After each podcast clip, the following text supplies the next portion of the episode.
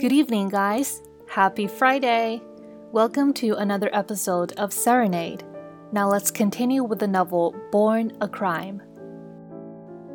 When the doctors pulled me out, there was an awkward moment where they said, Huh, that's a very light skinned baby.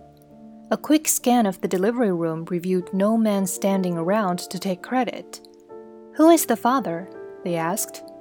His father is from Swaziland, my mother said, referring to the tiny landlocked kingdom in the west of South Africa.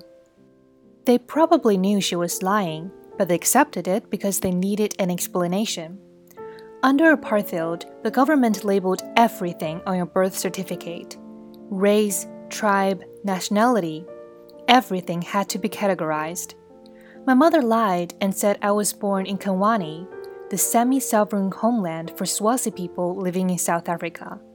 So my birth certificate doesn't say that I'm Xhosa, which technically I am, and it doesn't say that I'm Swiss, which the government wouldn't allow. It just says that I'm from another country. My father isn't on my birth certificate. Officially, he's never been my father.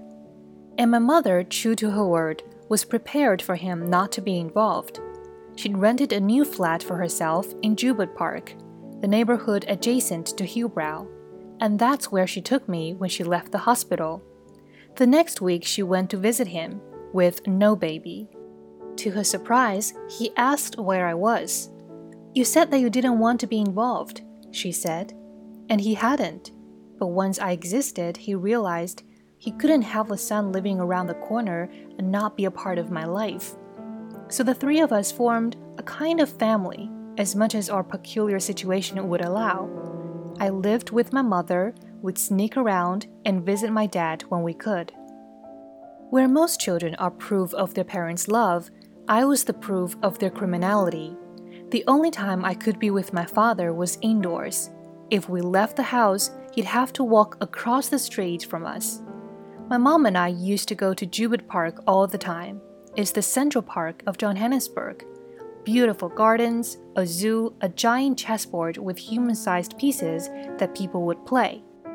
My mother tells me that once, when I was a toddler, my dad tried to go with us, we were in the park, he was walking a good bit away from us, and I ran after him screaming, Daddy, Daddy! People started looking. He panicked and ran away. I thought it was a game and kept chasing him. I couldn't walk with my mother either.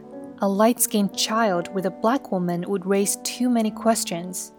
When I was a newborn, she could wrap me up and take me anywhere. But very quickly, that was no longer an option. I was a giant baby, an enormous child.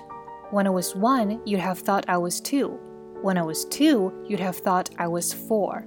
There was no way to hide me. My mom, same as she'd done with her flat and with her maid's uniforms, found the cracks in the system. It was illegal to be mixed, to have a black parent and a white parent, but it was not illegal to be colored, to have two parents who were both colored so my mom moved me around the world as a colored child. She found a daycare in a colored area where she could leave me while she was at work. There was a colored woman called Queen who lived in our block of flats. When we wanted to go out to the park, my mom would invite her to go with us. Queen would walk next to me and act like she was my mother, and my mother would walk a few steps behind, like she was the maid working for the colored woman. I've got dozens of pictures of me walking with this woman who looks like me but who isn't my mother, and the black woman standing behind us who looks like she's photobombing the picture, that's my mom. When we didn't have a colored woman to walk with us, my mom would risk walking me on her own. She would hold my hand or carry me. But if the police showed up, she would have to drop me and pretend I wasn't hers, like I was a bag of weed. When I was born, my mother hadn't seen her family in three years, but she wanted me to know them and wanted them to know me. So the prodigal daughter returned. We lived in town, but I would spend weeks at a time with my grandmother in Soweto, often during the holidays. I have so many memories from the place that in my mind it's like we lived there too. Soweto was designed to be bombed. That's how forward thinking the architects of apartheid were. The township was a city unto itself, with a population of nearly 1 million. There were only two roads in and out.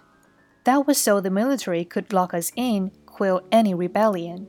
And if the monkeys ever went crazy and tried to break out of their cage, the Air Force could fly over and bomb the shit out of everyone.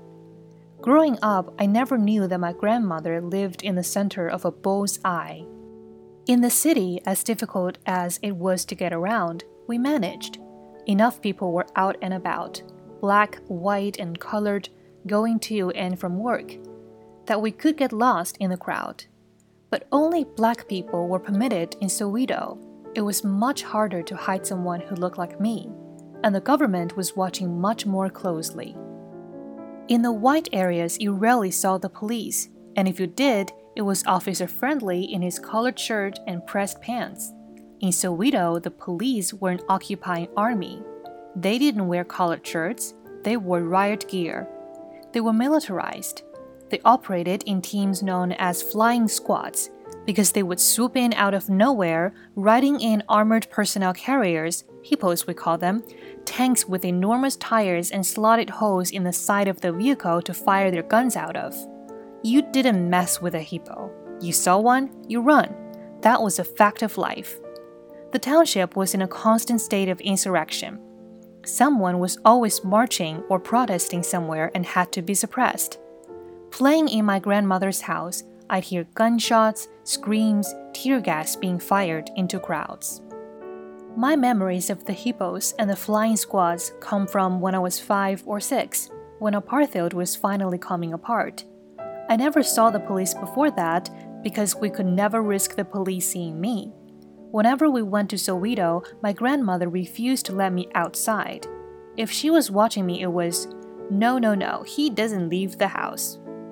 Behind the wall in the yard, I could play, but not in the street. And that's where the rest of the boys and girls were playing in the street. My cousins, the neighborhood kids, they'd open the gate and head out and roam free and come back at dusk. I'd beg my grandmother to go outside. Please, please, can I go play with my cousins? No, they're going to take you.